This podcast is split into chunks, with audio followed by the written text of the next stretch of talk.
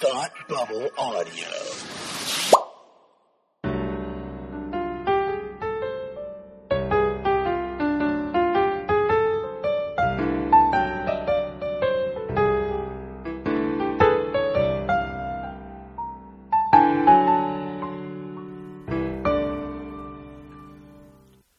Hi, and welcome to Read Up, where we talk about books intellectually and stuff. Today's book is Jaws by Peter Benchley. Um, for those of you who know me fairly well, might know that I am a huge fan of the film Jaws um, from Steven Spielberg, 1975. I'm actually staring at um, film film cells of it right in front of me. Actually, that um, my dear friend Frank from Beer with Geeks and Supergirl TV Talk uh, got for me one year for Christmas or my birthday or something like that. I don't know. Well, anyway, hi Frank, thank you. Anyway, um, but I had never read Peter Benchley's novel to which the movie is based, and I thought, well, you know, you know, no time like the present. So um, I'm not anywhere. I'm not going to the beach anytime soon. So let's do this now while I won't be scared. Um, and I knew going into it that it was going to be a little bit different than the novel. Um, you know, some of the story beats, the the way characters are presented and twisted. I, I knew that there was a I knew that there was a difference. Um, but I, um, I I went in with an open mind, and I really enjoyed myself. It's it's nothing more than popcorn fun.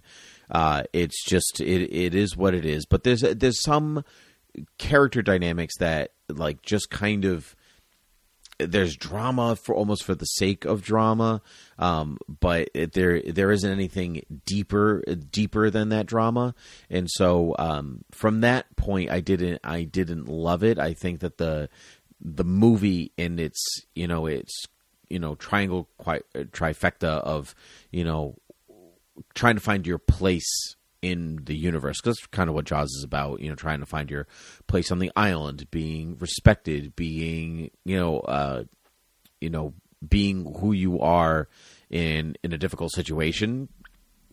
Most people don't think of Jaws like that, but you know, your your main trio, um, you know, Richard Dreyfuss, Roy Scheider, and uh, Robert Shaw. The their three characters are trying to be themselves in a in a odd situation. And that um that makes the movie really that makes the movie really intriguing.